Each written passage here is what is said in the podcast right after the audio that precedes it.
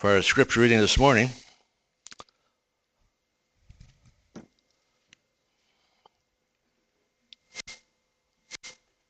I'll go ahead since he's not here yet.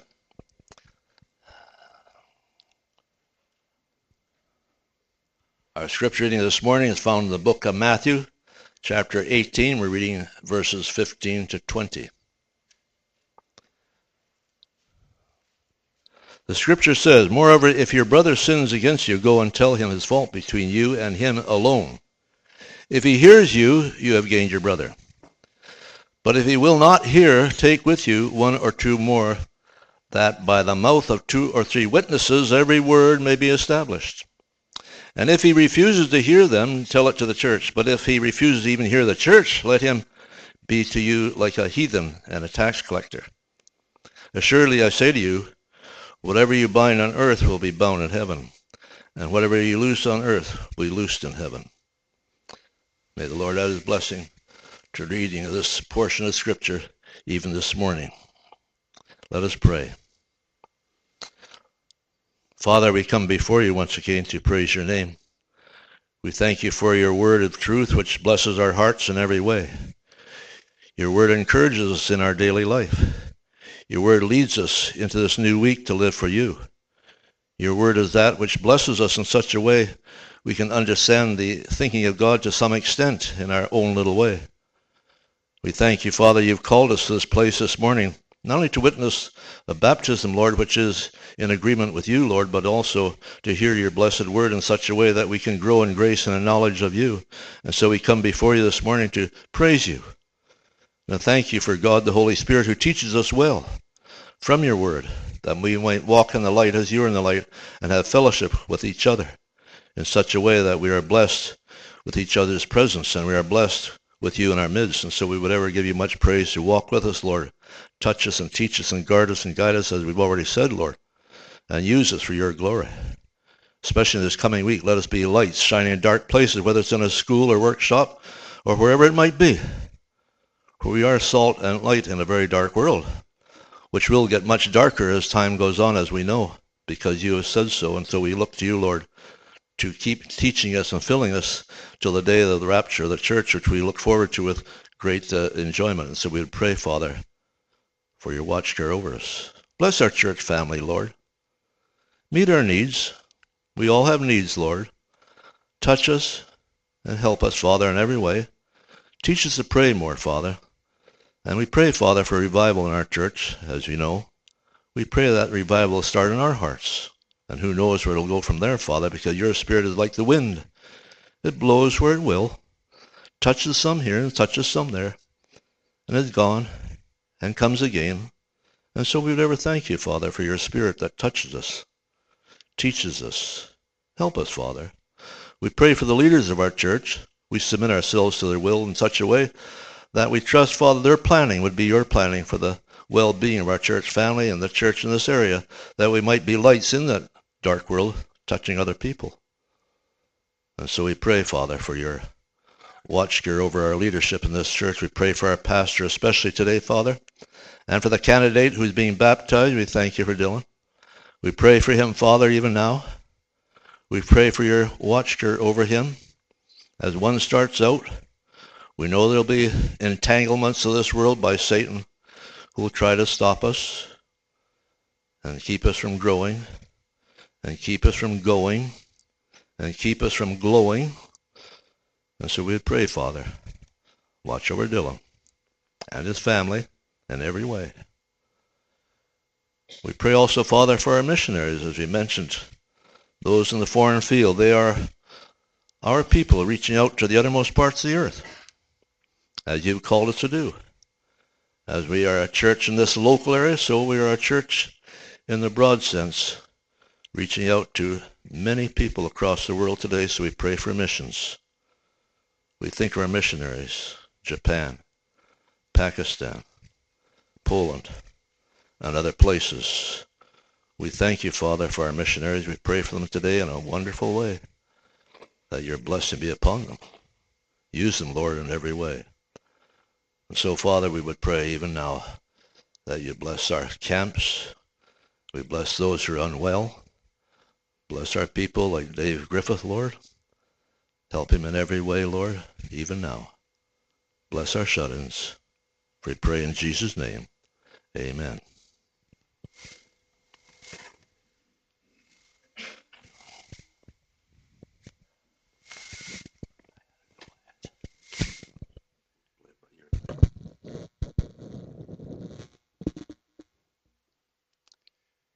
Would you please open your Bibles to Acts chapter two? Here we see the Apostle Peter's sermon at, on Pentecost, and this is the day that the church was born. This was the day when the Holy Spirit was pleased to move powerfully, and many thousands were added to the church. And the Apostle Peter here, preaching in the power of the Holy Spirit, boldly testified of Jesus Christ and the salvation that can be found in Him alone.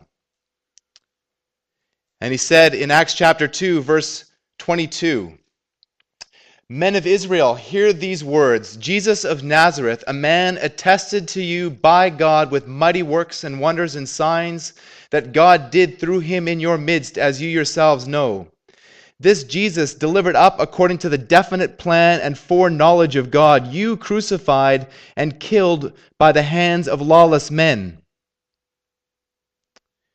And every one of us who is here this morning is equally guilty of the blood of Jesus Christ as those men of Israel were, as those Roman soldiers were.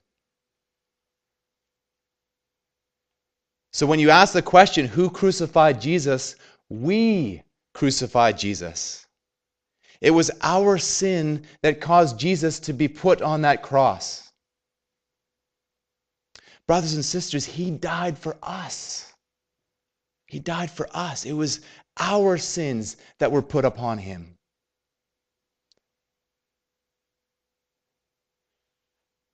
And with baptism, we see the picture of our union with Christ.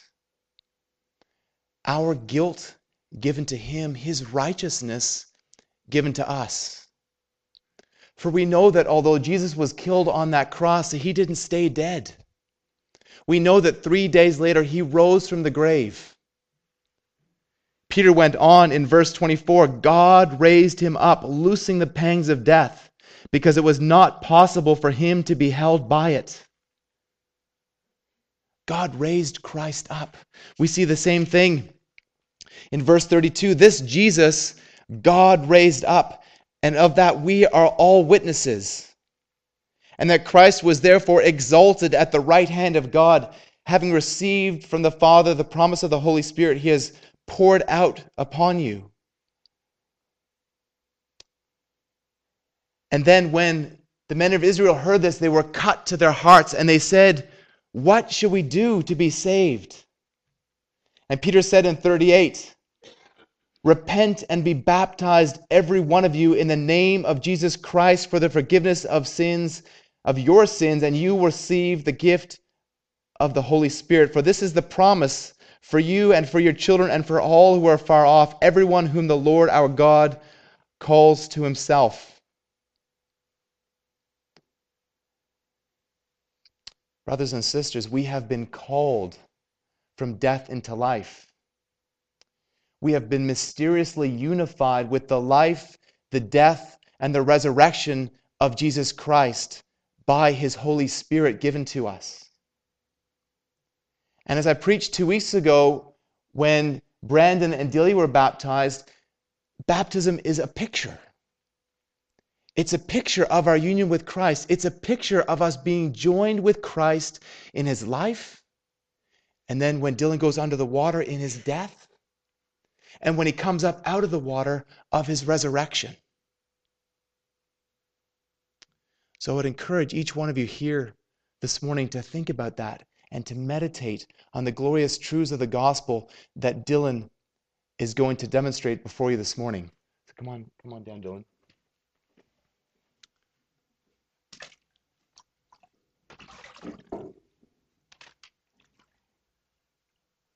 As I said at the beginning of, of the service, It is one of the greatest joys that I know as a pastor to see people come to life in Christ and to see that life demonstrated as individuals are changed under the preaching and the study of God's word and the power of his Holy Spirit.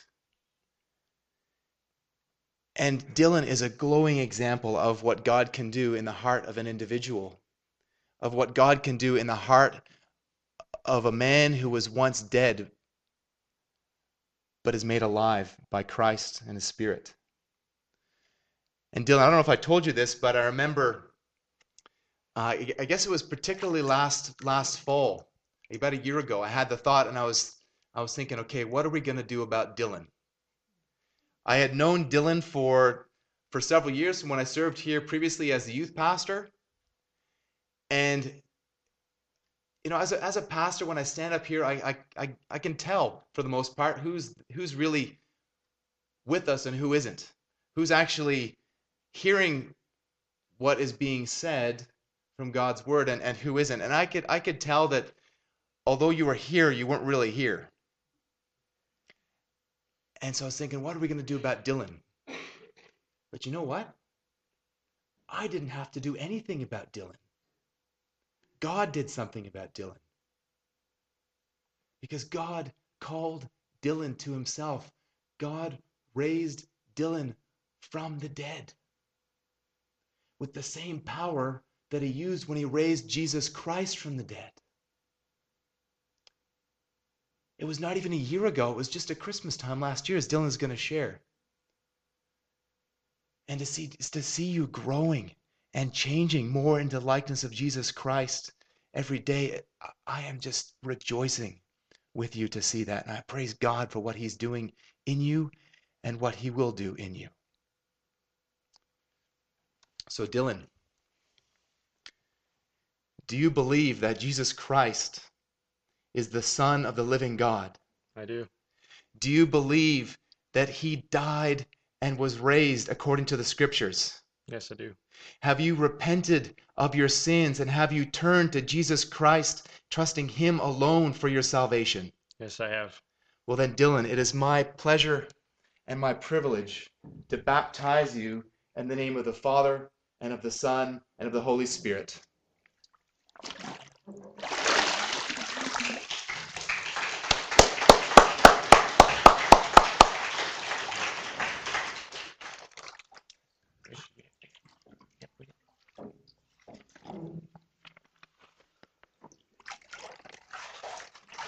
Well, I'd first of all like to thank all who can be here for this for this time.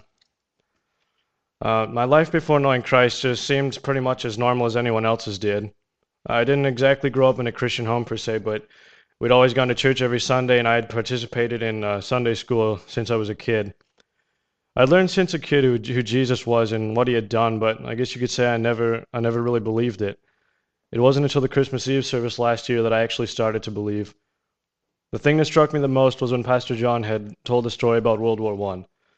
Uh, this recorded that about one hundred thousand people on, of British descent and of German descent fighting on the Western Front had stopped fighting on Christmas Day and sang carols and other such things. I realized that this uh, couldn't have been the work of just man, especially on the day. I have to give much thanks to God for the people he's placed in my life, especially Pastor John. I know that he preaches the gospel at any opportunity that he has, and I was finally starting to listen to it. A couple of weeks later, Pastor John had decided to start the family fun night again on Fridays.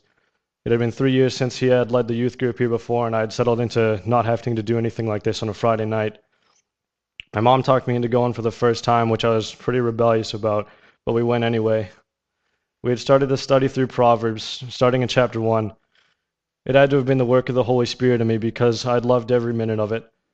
The next week we proceeded with chapter two, and I began to feel convicted in my heart, and we started talking about applying these things to our lives.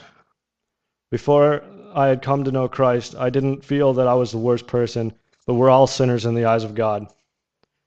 I had not honored my parents. I swore quite, quite regularly, including taking the Lord's name in vain. I was slipping in with the wrong crowd, whom of which I had smoked weed with a few times. During this time in studying, this was weighing down on my heart so greatly that I knew that I was a sinner and I had to commit my life to Christ. I now know what repentance really means, which is a change in heart, which leads to a change in your actions. I had that night stopped using the Lord's name in vain by God's grace. When I would hear anyone say such things, it hurt me to hear it. Since I go to a public school, such profanities are the social norm and are heard regularly. I knew that this was going to be hard at first, but with my trust in the Lord, I knew He would guide me. We then started going to the Bible study here on Wednesday nights. God had placed such a great group of people here to study with and to fellowship with. I'm thankful for the church family we have here. I know now who my real friends are, who are not of the world. I want to be baptized because this is a symbol of my union with Christ in His life, His death, His burial, and His resurrection. And this is an outward obedience to keep His command. For He says in John fourteen fifteen, "If you love me, you will obey what I command."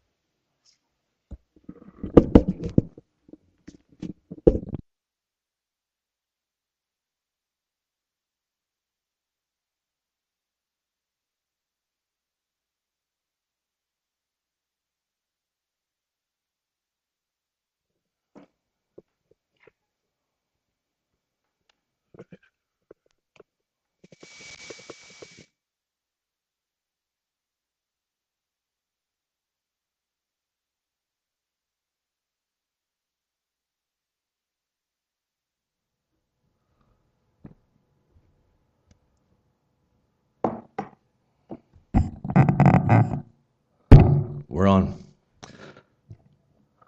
As I said, I like the pulpit. I'm more used to it, I guess. In our church, uh, outside Victoria, we had a large pulpit like this one. It's very handy. You have your hymn book here, and your Bible here, and your notes here, and your lunch over here, in case, in case you're going overtime, you know.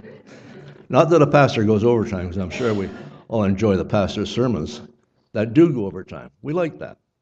That's what the Bible is all about. We want a little bit more of the Bible every day, of course, as you know. I don't see our pastor yet, so let's... Uh, where's our hymn?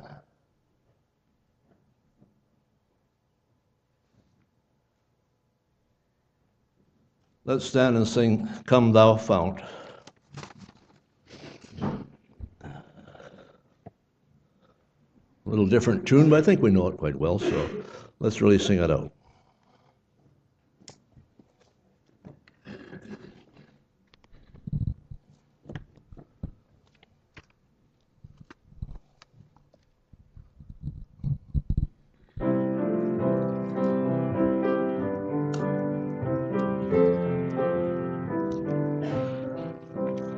Come, thou fount of every blessing, tune my heart to sing thy grace. Streams of mercy never ceasing, call for songs of loudest praise. Teach me some melodious song that thy tongues above.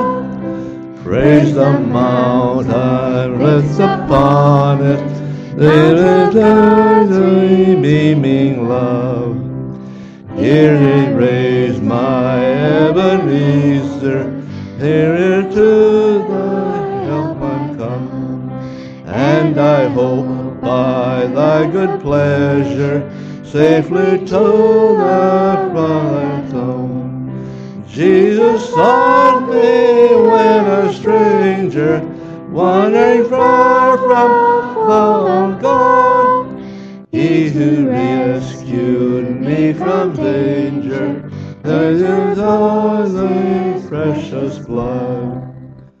Oh, to grace, how great a debtor, a dying strain to be! But my goodness, like a fetter, by my wandering heart to thee. Proud wander, Lord, I feel it, proud to lay my heart alone. Here's my heart, help me conceal it, mine are thy courts above. Thank you. You may be seated.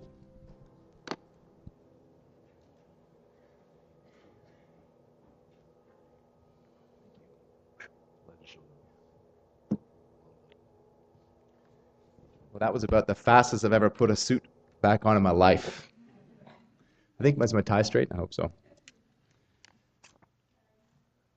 Okay.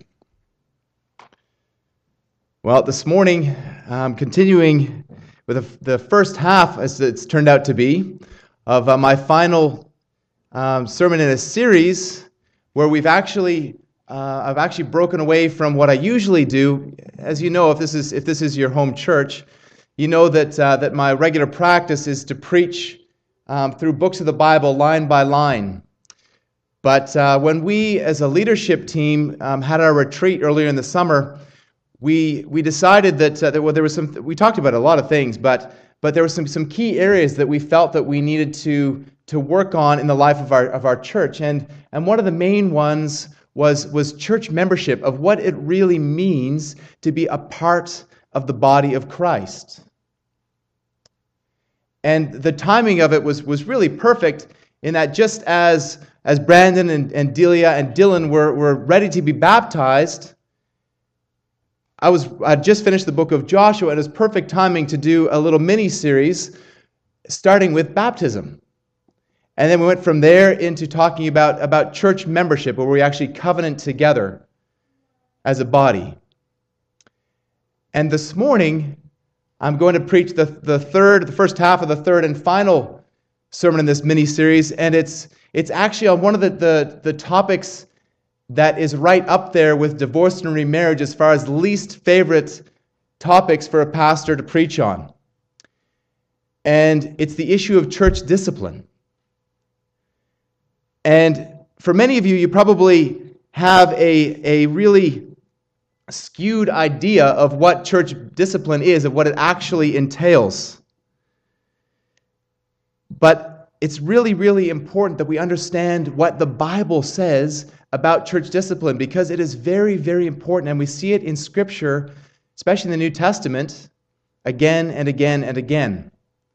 But what comes to mind when, when I talk about or when I mention the term church discipline? Do you think of, of a red-faced pastor yelling at somebody with his with his finger pointed and somebody cowering and, and crying on their knees?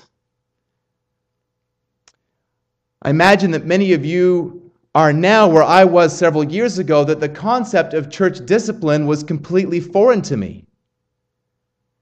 I'd never heard about it. And I'd never actually seen it done, especially done in a biblical way. Many others here might think that church discipline is judgmental and unloving. Some of you may have, have seen it take place in a way that was judgmental and unloving. Some of you maybe have even experienced that yourselves, and so you come here with, with wounds and with pain in your hearts over this issue. But I pray that by the end of my sermon this morning, and especially when I finish the end of next week, that you will have a, have a better and a more biblical picture of what exactly church discipline is and how important it is that we do it and that we do it right.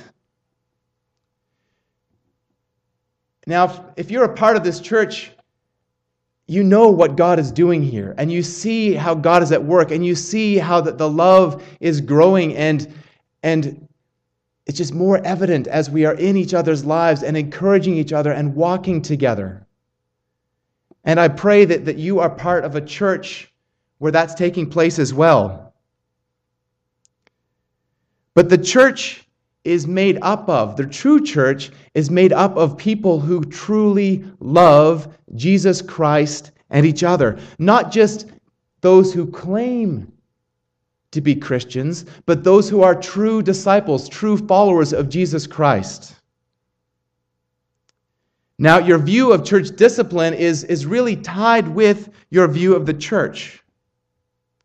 If you view church as just a place where you go from ten o'clock until eleven thirty on Sunday mornings, then church discipline will seem to you to be cold and unloving. But I would argue that if that is the case, that is also because your view of the church is cold and unloving. That you really don't understand what the church is and what the church is supposed to be.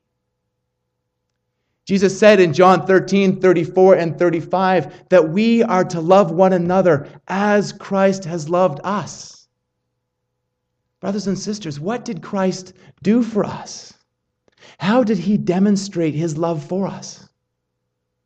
He died for us. And when you are walking shoulder to shoulder with other people that know in their heart of hearts that Jesus died for them, that it was their sins, as we talked about earlier, their sins that put Christ on the cross, their sins that caused Christ's agony, it becomes a lot easier to love one another and to be gracious and merciful with one another and their faults. So I want to ask you then this morning, is fellowship important to you? Is holiness important to you? Are your brothers and sisters important to you? If they are, then you will practice church discipline. Because it's how you love one another. You're willing not even just to practice church discipline, but you're willing even to take up your cross and follow Jesus and to do the things, even the things that are most difficult.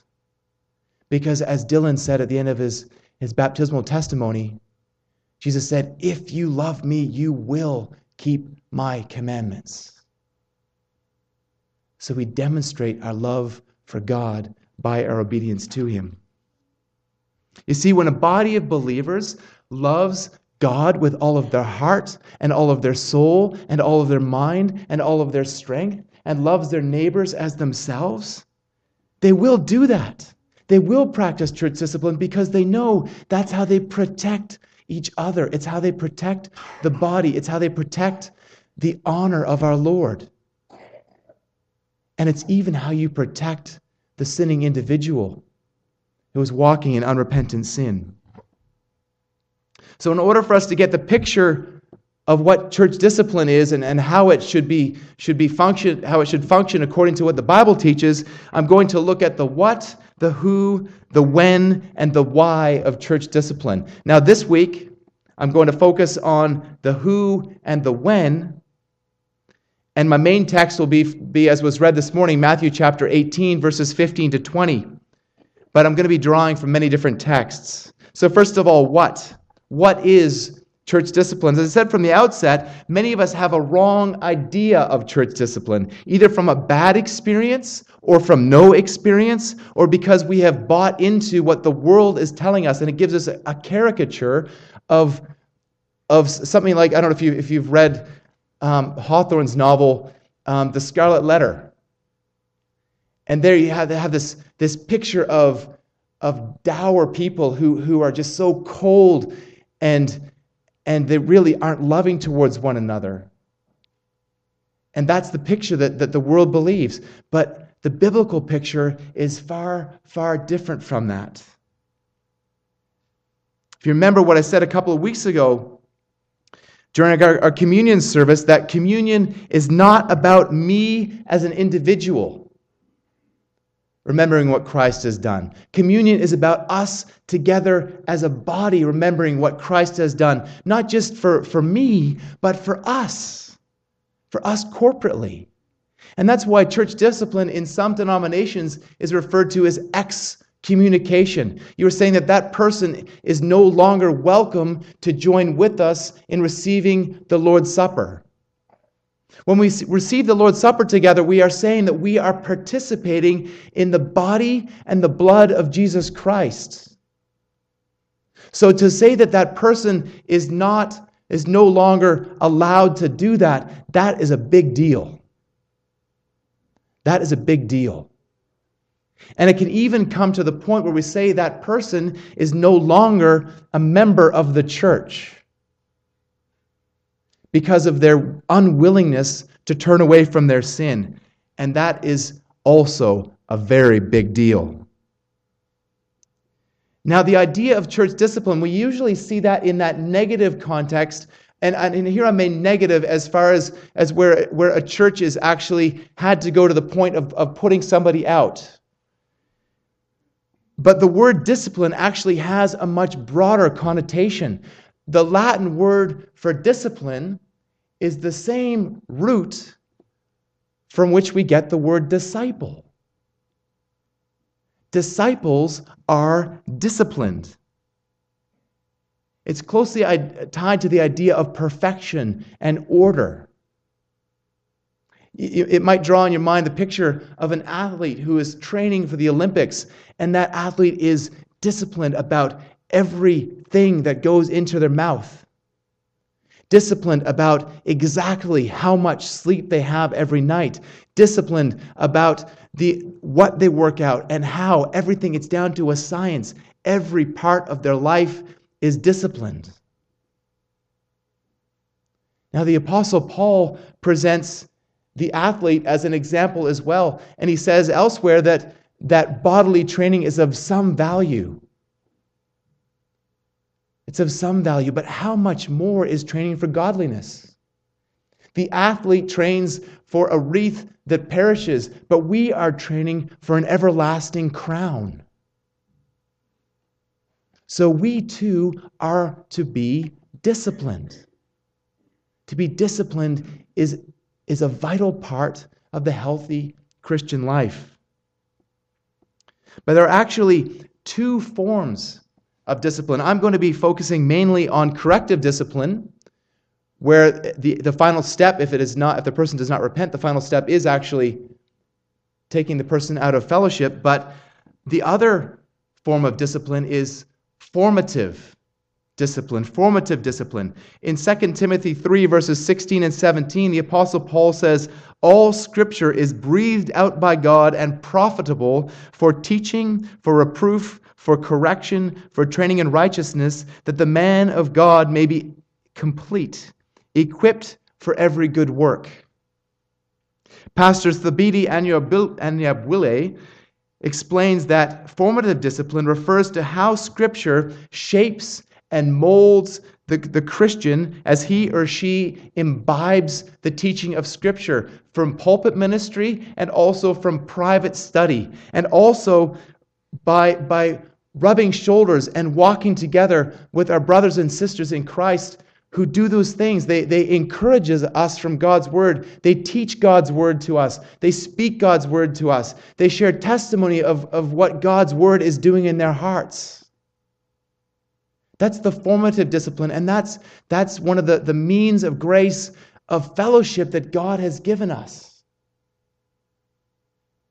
Last night, Jane and I went and, and had a fire by the beach on Okanagan Lake. And I thought I was, was well organized. Well, I guess I was pretty well organized, but I had, a, I had a cigarette lighter. I don't smoke, but I had a cigarette lighter in my glove compartment so that I'd be able to start the fire. It's, that's kind of important. And I put it up there on the dashboard and brought the wood that I'd prepared over to the fire pit, but then I couldn't find the lighter.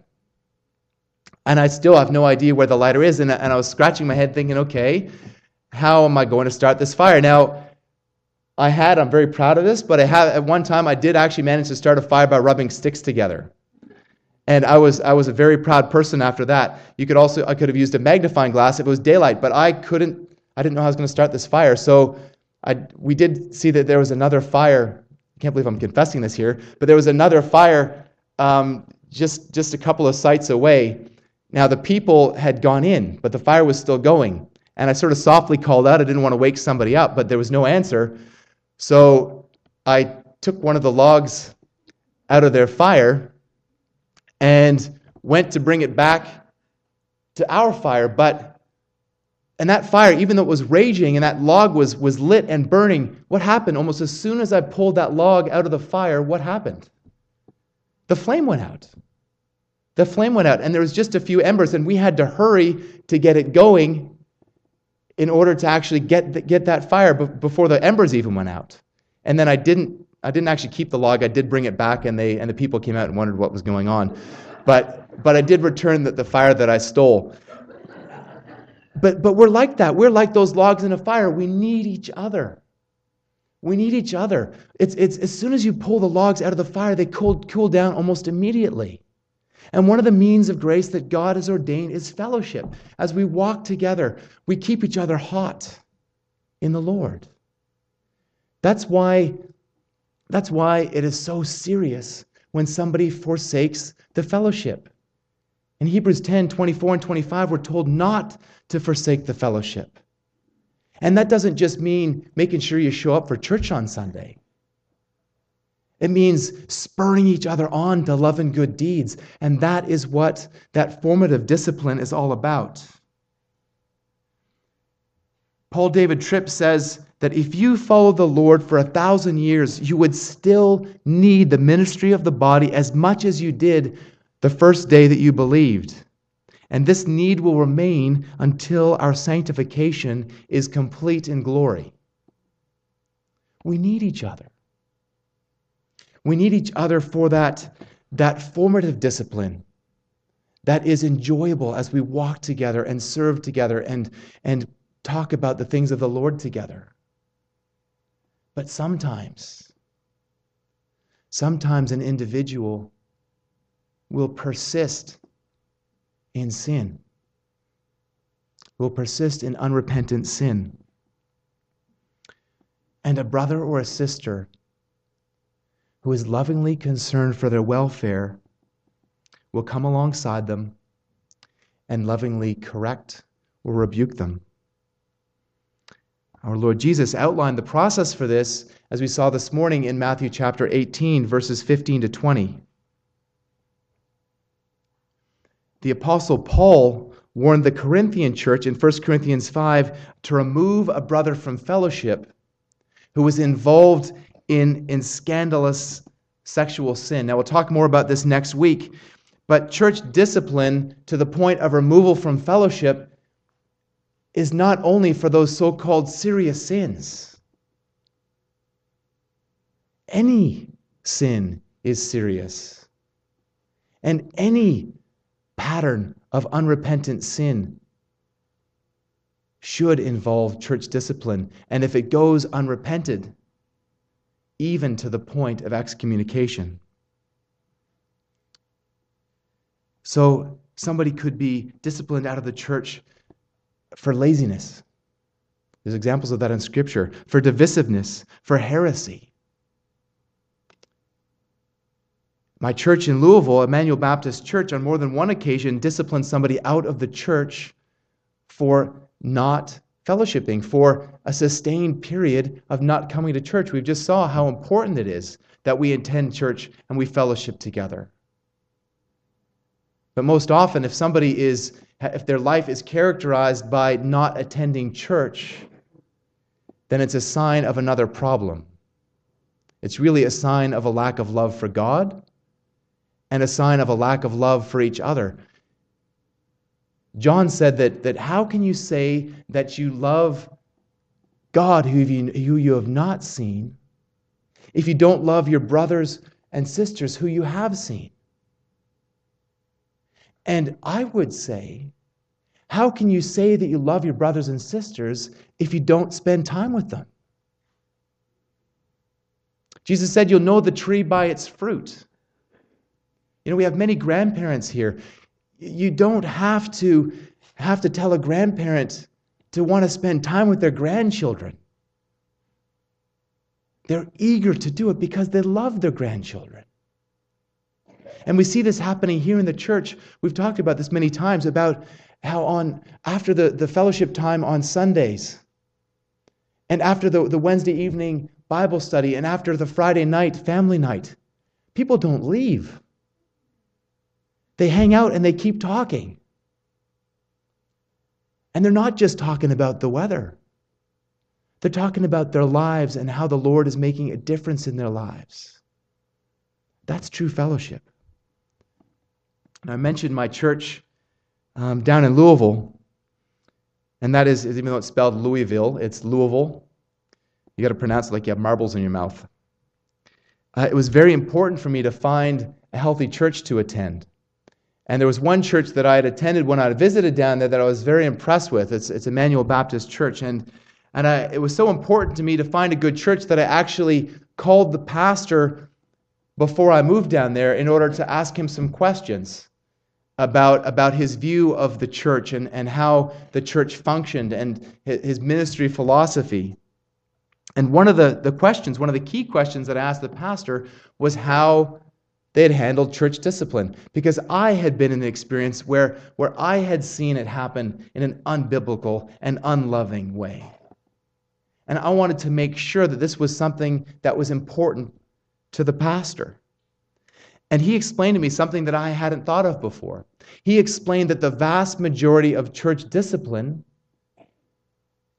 the, the leadership of the church never even found out about, because it was happening as a necessary part of the body life.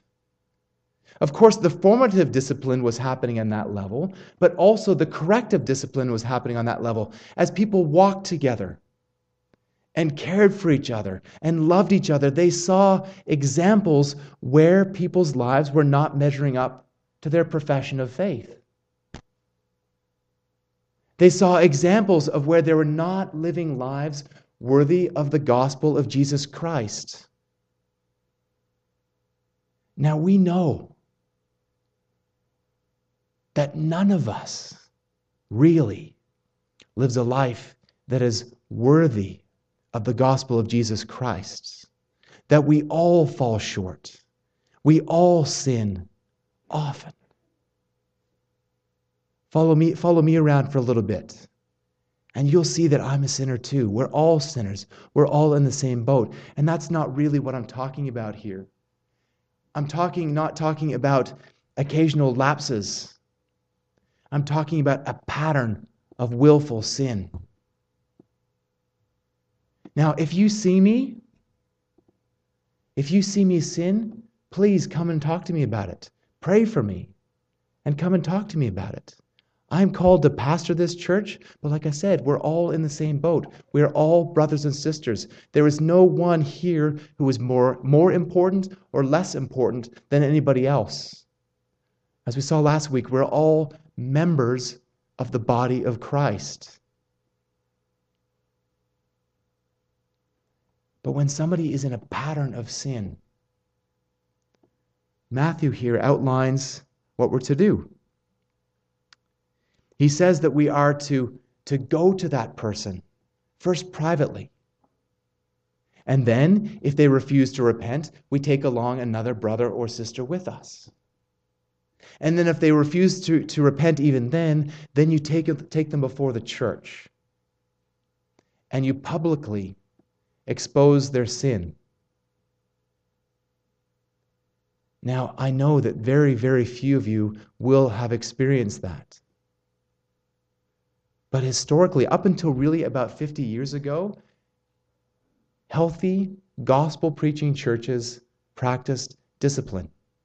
I went to the Southern Baptist Theological Seminary, and in, in Baptist history, they would, they would, on average, discipline out of the church, on average, two percent of their membership every year. And you might be thinking, wow, that's not a very good church growth strategy. But you know what happened? Those churches doubled the population growth. That's why I entitled my sermon, Addition by Subtraction. And we'll see more on that next week as I talk about how this is, this is to function and why we do this, why we do it. So when I first went down to Louisville, when I first visited that church, I guess within a couple of weeks of my getting there, there was it was a, an annual members or a, a members meeting, quarterly members meeting. And, and like I said, I'd never seen this happen in a biblical way, so I really wasn't sure what to expect. But the picture that I saw was completely the opposite of that caricature of the red-faced pastor yelling and pointing a finger. What I saw was a pastor who loved the sinning individual and was up there with tears in his eyes as he, as he talked about this individual and their sin. And I was thinking, wow, that's a church that I want to be a part of. Because I know that if I sin willfully and follow in a pattern of willful sin, that they'll do that for me too. That they will love me enough to come after me. To tell me, John, you are in sin. Repent, repent, repent. Now here at that church, there was a step that I hadn't really considered. At that meeting, they exposed the person's sin. Now, I had never met the individual because they had not been in church for some time before I came. This was not something that happened over a period of days. This was something that happened over several months before it finally got to that step. But the pastor encouraged the members of the church who knew this individual to go to him, to go to him and to plead with him to repent. And so this, this, this man was actually a hairdresser. And in the following weeks, I believe it was over forty individuals from the church actually made an appointment to get a haircut and went to him and sat in his chair. And I think that would be a little bit risky to be sitting in a barber's chair with a sharp instrument telling him he needs to repent. But that's what they did because they loved this man enough to plead with him to come back. Now, sadly, to this point, as far as I know, he is not. But we pray that he would repent, that one day he would come back. And during my time there in Louisville, I saw several times where individuals were brought before the church in discipline. And time after time after time, those individuals actually repented. They actually came back to the church and were welcomed gladly back into the body. And we'll see next week that that is one of the, the major reasons why it happens. It's actually to help that person to be shamed into repentance. Now, baptism, as we saw two weeks ago, is a visual demonstration or a symbol of our union with Christ, of our joining with Christ. But it's also a declaration that somebody has joined the invisible universal church. And then last week we looked at church membership, which is also a declaration. It's a declaration this time that, that the individual is joining with the local visible church. So they're actually, we, when somebody becomes a member, they become a member of Gushigan Fellowship Baptist Church. They become a part of this particular body. We also saw that membership is actually a covenant where we're, we're committing ourselves before God to come together, to partner together, to love each other, to encourage, to edify, to admonish, and even rebuke each other. That's part of what it means to covenant together. But church discipline is also a declaration. Where baptism is a declaration that somebody is identified as part of the church, and membership is a declaration that somebody is part of the church, discipline is a declaration that the person is no longer a part of the church. We're saying that they are no longer a part of this visible local church. Here's what I mean. When somebody has come to the end of the church discipline process and is excommunicated out of the church, we are declaring that we cannot confidently identify this person as a Christian. We are saying that we don't think, based on this person's behavior, that they are indeed saved. Now, of course, we cannot determine with one hundred percent accuracy whether or not this person is genuinely saved. This will will will. be revealed through the course of their life, if they actually come back, then yes, they were saved. But if they never come back, then they are proving themselves to be unbelievers. So now this takes us then to the who of church discipline. This will be shorter. The recipients of the of church discipline are those of the church. If they are not part of the church, they can't be under church discipline. Now, in a perfect world, this will be members. This will refer to members of the church. However, there are times when even somebody who's an adherent, somebody who comes week in, week out, and claims to be a believer, should actually be removed from fellowship. Now, that will look a little bit different depending on the, on the actual situation. But we are saying that this person is no longer a member. They're no longer a part of us. Now, many of you here are Vancouver Canucks fans. Sorry, Joel. On the Vancouver Canucks, there is a clear boundary between who is on the team and who is not on the team. I will never be a part of the Vancouver Canucks. But even Alex Ovechkin, as good of a hockey player as he is, if he were to put on a Canucks jersey and go, go out there on the ice on the left wing and try to take Daniel Sedin's place on the left wing, what do you think is going to happen? The rest of the team is going to physically go out there and they're going to pick him up and they're going to take him off the ice. They're saying, you are not a part of our team. But it can also happen with somebody who appears to be part of the team. Somebody who, who might have been signed. They might have a contract. They might have the, all the uniform. They might even have, have come to practices in the past. They might even have played games in the past. They might have scored goals and done amazing things in the past.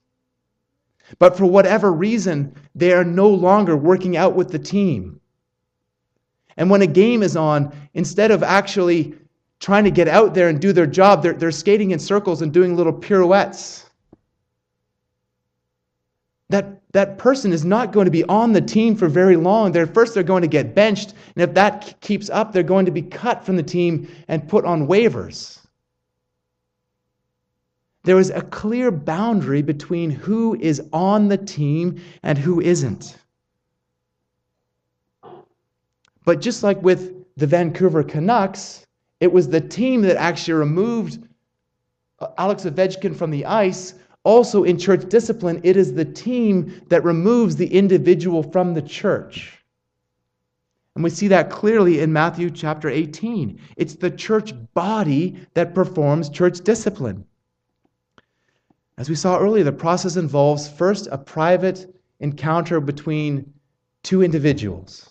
And if that doesn't work, then you, it goes wider. If the person doesn't repent, then you take a brother or a sister.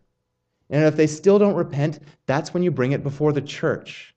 But the whole church is involved. No individual, not a pastor, not a deacon, not anybody has the authority individually to remove somebody from the church. It's the body that does it. It's the body. The body has been given the authority.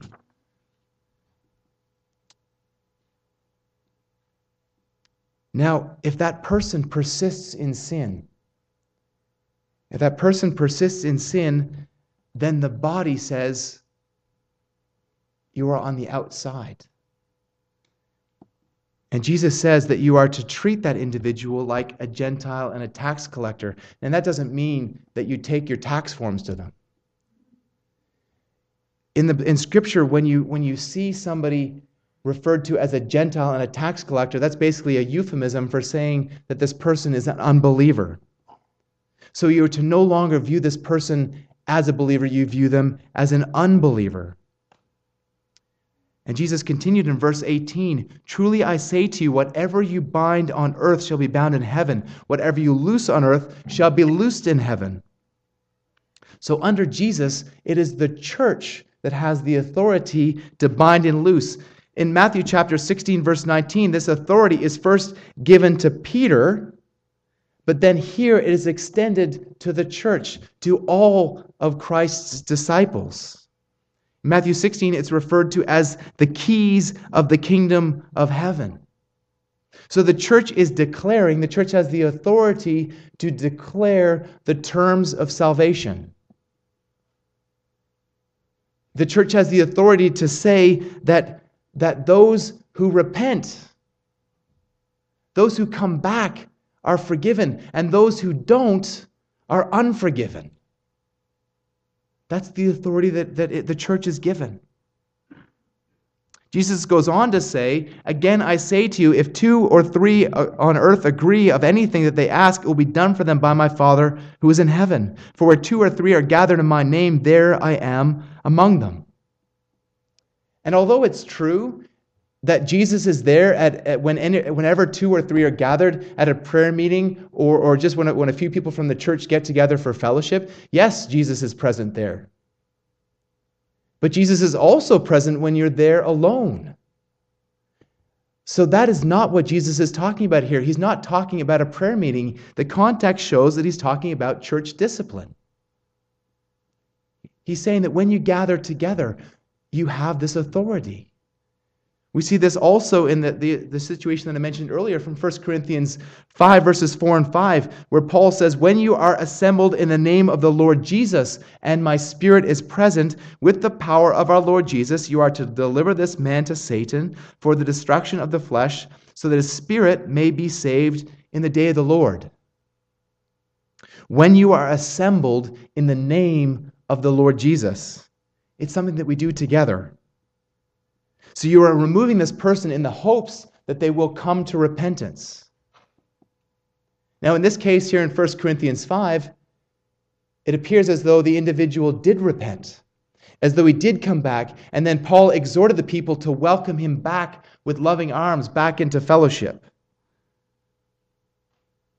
But we need to consider here, what is our responsibility as a church to those who have been disciplined out of the church? We saw that we are to treat them as an unbeliever. What do you do with an unbeliever? You share the gospel with them. You share the gospel with them. You tell them to turn away from their sin and to put their faith in Jesus Christ. You don't just hang out with them and pretend that everything is okay. If you have interactions with them, they are intentional and you are calling them to repentance. You tell them lovingly, but gently and fir- and also firmly that they are guilty and justly deserving of the wrath of God. God is a righteous judge. He must punish sin. He must.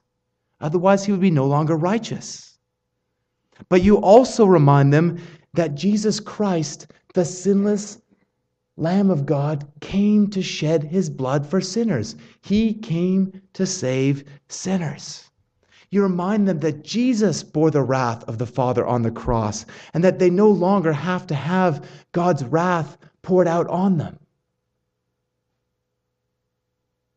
You tell them that in Christ, you can also have the righteousness of Christ. Tell them that if they turn away from their sin, that they will be forgiven, that their guilt will be given to Jesus, and his righteousness will be given to them. That is the divine transaction of the gospel.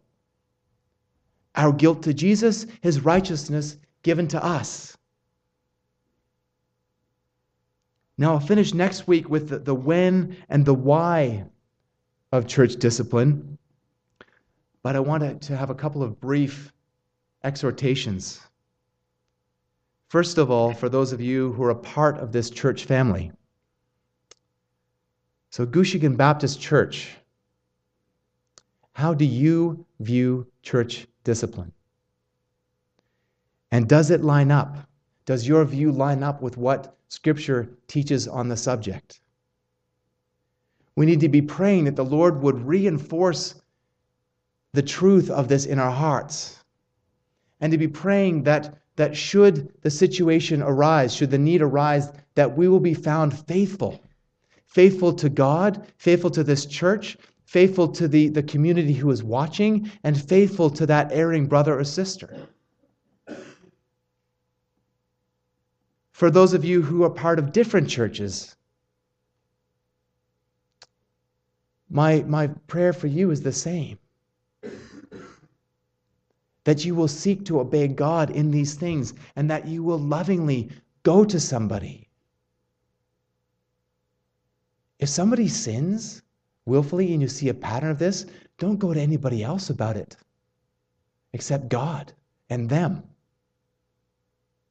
Pray and then go and talk to them about it. Seek their repentance. Finally, for those who are unbelievers, first of all, to the unbelievers who attend this church, we try to live out the gospel before you week in, week out. You hear the gospel preached from this pulpit week in, week out. God is calling you to repentance. God is calling you to repentance. God is calling you to turn from your sin and be saved.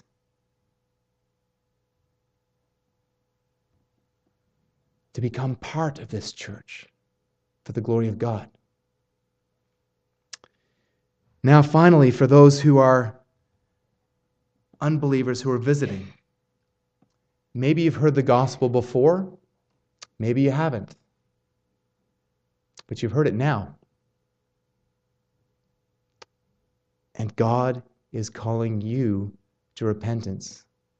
You didn't have an excuse before, and you certainly don't have an excuse now.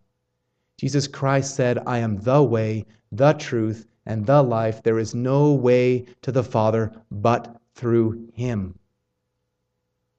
If you are seeking to be right with God through anything besides Jesus Christ, you are still dead in your sins and trespasses, and God is calling you to repent. I'll finish here with the words of Second Corinthians five, verses twenty and twenty-one.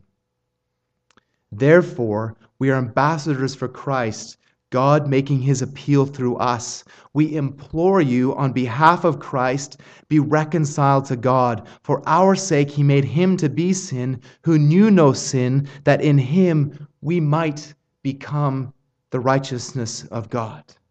Let's pray.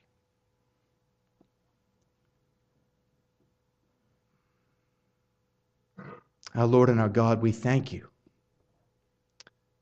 for Christ. We thank you for his life, his death, his resurrection, his glorification. And we know that in Christ, we have all of these things too. Lord, I pray that you would help us to submit ourselves to your word. Lord, whether whether somebody is here as an unbeliever this morning, that by the Spirit working in their hearts that they would come to repentance. And Lord, for those here who are believers, that you would help us to look to your word and help us to understand biblically what our responsibility is when it comes to both formative and corrective church discipline. We ask these things by the grace and love and mercy of our Lord and Savior, Jesus Christ. Amen.